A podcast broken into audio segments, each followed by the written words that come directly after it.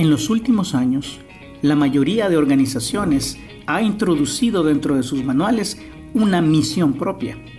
¿Qué pasaría si yo te preguntara cuál es la misión del reino de Dios? Saca tu Biblia y prepárate para unos minutos juntos en la palabra con Julio Contreras y Steve Kern. Esto es Conectados Podcast. Hola, ¿cómo están? Soy David Aguilar para Conectados Podcast. Y como sabes, en esta semana hemos estado estudiando la historia de la Navidad desde una perspectiva diferente. Hemos estudiado Juan capítulo 1, el Evangelio según San Juan, en su capítulo 1 y hemos visto cómo el verbo de Dios que se hizo carne es la conjunción del cielo y la tierra en un evento único y trascendental para la humanidad. Vimos también cómo el creador se ha hecho parte de la creación y Jesús, el Jesús hombre y Dios, ha sido completamente necesario para nuestra redención. Pero en esta ocasión vamos a ver cómo a nuestra historia se adiciona un personaje más. El apóstol Juan va a introducir a su tocayo, en el salvadoreño es aquel que comparte nombre contigo, y va a introducir a otro Juan, un tercer personaje que se va a volver clave en esta historia de redención, porque nos representa a ti y a mí, y la posición que deberíamos tener ante la Navidad y la historia de redención que Jesús vino a realizar aquí en la humanidad. Que el verbo se haya hecho carne, pero que también habitó entre nosotros, es un acontecimiento histórico que debe llenar nuestros corazones, pero también debe darnos una misión propia.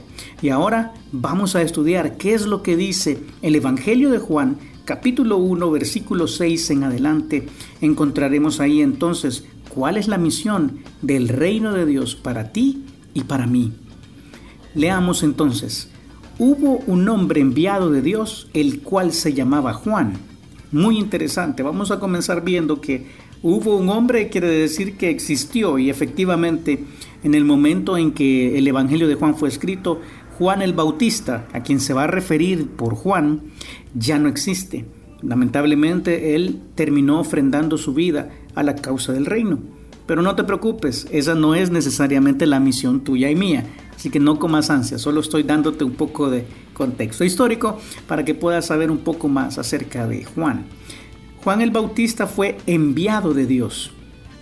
Y aquí podemos ver claramente cómo este hombre enviado de Dios, cuya palabra en griego es apostoleo, es la misma palabra que se usa para los apóstoles recibió una misión directamente de Dios para que realizara un trabajo. ¿Cuál es ese trabajo? Bueno, vamos a verlo en el versículo 7. Este vino por testimonio. ¿A qué se refiere esto? ¿Será que Juan vino entonces a portarse bien para que la gente lo viera y pudiera dar testimonio? No, no necesariamente.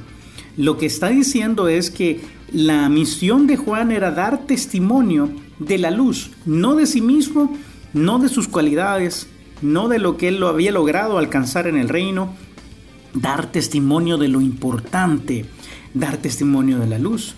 ¿Quién es la luz? Si tú recuerdas, hemos estudiado estos últimos dos días que la luz es Jesús, el verbo de Dios, el Dios hecho carne y que ha habitado entre nosotros. Entonces ese testimonio tenía que ser llevado por alguien más, alguien que en palabras de Juan preparara el camino para el Señor. Y este personaje que fue elegido en este tiempo se llamaba Juan el Bautista. ¿Cuál es eh, la finalidad de este testimonio? En la segunda parte del versículo 7 lo dice claramente, a fin que todos creyesen por Él, no en Él, por Él. Es decir, la misión de Juan era ser un intermedio para que la historia de Jesús, de la redención de la humanidad y cómo este Dios se ha venido a posar con nosotros como un hombre más, fuera conocida y él fuera un medio para que la verdad fuera distribuida. No es un fin en sí mismo, es ser un medio. Y todavía al final el versículo 8 nos lo va a dejar un poco más claro. Dice, no era él la luz, sino que Dios básicamente lo envió para que diese testimonio de la luz. Es decir, toda la predicación, todo el mensaje, y me atrevo a decir que toda la vida de Juan el Bautista estaba enfocada en que la gente conociera la luz. Y Juan nos va a llevar ahora por un proceso de pensar un poco más, que yo creo que va a ser muy bueno para nosotros como creyentes, como personas que estamos comprometidas con seguir a Cristo. Esto nos enseña mucho. Juan 1.9 dice, ¿qué, ¿qué, calidad tenía la luz o, o de qué luz estamos hablando? Dice, aquella luz verdadera que alumbra a todo hombre venía a este mundo.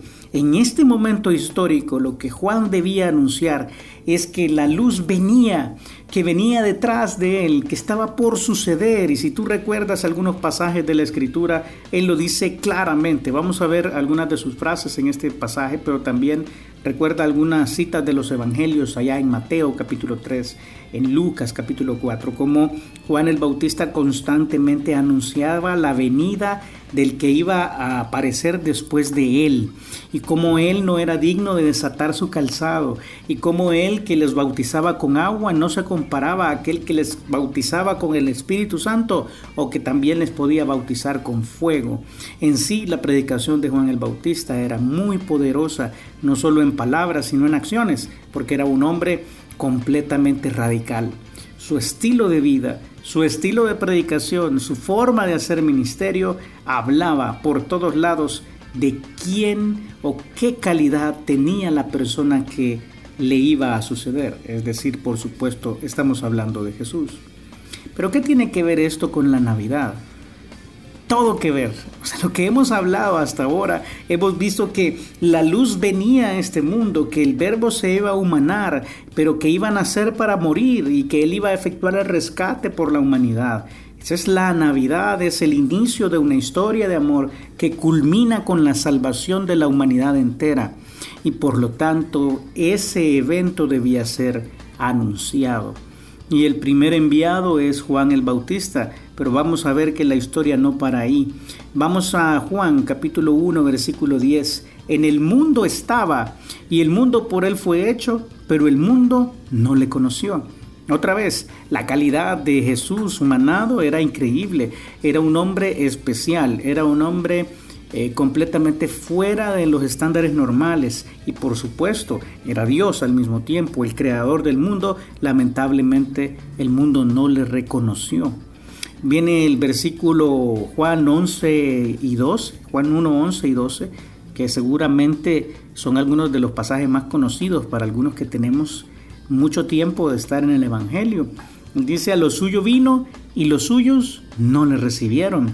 Pero aquí está el mensaje más poderoso, 1.12 de Juan, mas a todos los que le recibieron, a los que creen en su nombre, les dio potestad de ser hechos hijos de Dios los cuales no son engendrados de sangre, ni de voluntad de carne, ni de voluntad de varón, sino de Dios. Aquí está el mensaje poderoso, que la luz haya venido al mundo, que el verbo que es una persona divina se haya hecho carne, es una, voy a decir así, es un cuadro, es una, es una premonición de lo que iba a suceder en el futuro con los seres humanos que recibieran este mensaje. Así como ellos habían nacido de carne, y es, eh, si lo ponemos en una contraparte es como un espejo, eh, Cristo existía como Dios, el Hijo era Dios, y este Hijo se hizo carne para cumplir con la necesidad de redención de la humanidad. Pero la humanidad es carne, la humanidad ha nacido de forma natural a un mundo perdido, extraviado de Dios desde Adán y Eva eran en un sentido personas completamente muertas, como nos dice Efesios capítulo 2, estábamos muertos en nuestros delitos y pecados. Dios, Jesús, el Hijo, estaba vivo desde la eternidad y vino a hacerse hombre, se hizo carne para morir. Nosotros estábamos muertos en nuestra carne de forma natural, pero a través del sacrificio de Cristo, a través de recibir ese ese amor y esa redención de Jesucristo, nosotros ahora somos declarados hijos de Dios, personas espirituales, nuevas criaturas, y por lo tanto nuestra condición de muerte pasa ahora a vida, y todo posibilitado por una sola cosa, que la luz haya venido a este mundo y haya perecido y vuelto a resucitar para que nosotros pudiésemos vivir por Él. Es tremendo porque cuando vemos todo este pasaje a la luz de la Navidad, lo que sucedió en el pesebre de Belén es que el inicio de la historia de la redención de la humanidad comenzó en ese comedero de animales, con ese bebé indefenso. Él estaba dando los pasos necesarios para que ahora nosotros, muertos en nuestros delitos y pecados, pudiésemos acceder por su muerte y resurrección a la verdadera vida. Y dice Juan 1.13, los cuales, o sea, los hijos de Dios, aquellos que tenemos una relación genuina con Cristo, no somos engendrados de sangre, ni de voluntad de carne, ni de voluntad de varón. Nuestro Padre, el que nos engendró en Jesús, es Dios mismo. Y por lo tanto, nuestra naturaleza, nuestra forma de vivir, las consecuencias eternas de nuestras acciones cambian radicalmente para la eternidad. Yo sé, probablemente todo este trozo se vuelva muy filosófico y a lo mejor suene como algo espiritual y etéreo ahí bonito para saber, teológicamente hablando. Sin embargo, tiene implicaciones muy poderosas para nuestra vida. La historia de la Navidad debe ser conocida. La historia del nacimiento de Jesús debe ser conocido, pero ya no en el sentido que lo hizo Juan el Bautista. Él fue enviado por Dios para que diese testimonio que la luz venía a este mundo, que en un futuro Jesús se iba a revelar y ellos necesitaban creer en él. Ahora el papel de la iglesia es otra vez una, una obra de espejo. Estamos delante del espejo y vamos a hacer en un sentido lo contrario, porque el hecho de la redención de la humanidad, la muerte y la resurrección de Jesús, ahora son hechos históricos. Ya sucedieron y ya no tenemos que anunciar que la luz venía, sino que debemos anunciar que la luz vino y habitó entre nosotros y los hombres no le conocieron, pero ahora tenemos la oportunidad increíble de conocerle. No sé si me estás entendiendo. En un sentido, nosotros somos enviados con Dios o enviados por Dios para cumplir la misma misión que Juan el Bautista. Lo único que al revés. Es decir, ya no vamos a anunciar la venida de Cristo, vamos a anunciar que Cristo ya vino y que va a volver a venir una segunda vez. Nuestra misión es en el futuro, pero nuestra misión también está completamente ligada al pasado. Esta redención que Cristo hizo en la cruz que fue posible por la historia de la Navidad, debe ser conocida. Los hombres no entienden de la luz, los hombres no conocen la luz y hasta este momento siguen sin saber diferenciarla, sin saber encontrarla. Por lo tanto, nosotros que somos de la luz, nosotros que hemos sido declarados hijos de Dios, debemos continuar con esta misión. Cristo debe ser conocido su obra debe ser conocida, su nacimiento debe ser conocido, así como su muerte y su resurrección. La vida entera de Cristo en este mundo es una historia que debe ser repetida millones de veces para que las personas alejadas de Él, personas que viven en oscuridad, puedan venir a la luz que ahora invade nuestros corazones. Yo quiero animarte a que ahora en tu corazón, ahora que nos oyes, ahora que estamos aquí juntos a través de abrir las escrituras en este pasaje tan profundo y tan especial, una llama de esperanza nazca en tu corazón. La esperanza es que todo hombre, toda mujer, no importa lo malo, no importa lo perdido, no importa lo terrible de las cosas que haya hecho, tiene una oportunidad de venir a la luz. Y esa oportunidad solo puede ser conocida a través de mi misión. Mi misión en el reino de Dios es que la gente sepa que la luz vino al mundo y que los hombres no le conocieron. Pero todos los que le han recibido, todos los que creen en su nombre, pueden ser declarados hijos de Dios para siempre.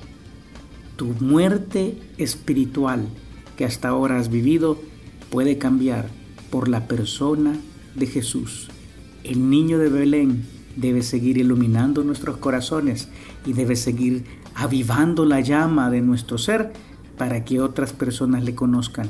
Y así, con la pasión que Juan el Bautista predicó, debemos nosotros predicar y proclamar la venida de nuestro Señor. Un Señor que vino humildemente la primera vez, pero va a regresar en gloria y en poder la segunda vez. Y que lo mejor es estar en su bando.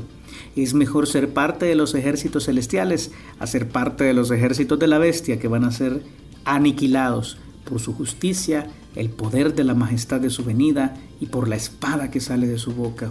Debemos cuidarnos, cuidarnos de no olvidarnos que la razón por la que Dios nos ha dejado en este mundo, por la que hemos sido enviados, es para que las personas, la gente, el mundo conozca la luz.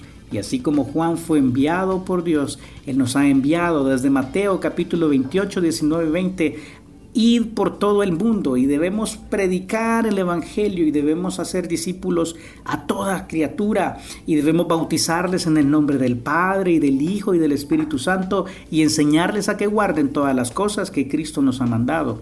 Esa es nuestra misión y debemos abrazarla.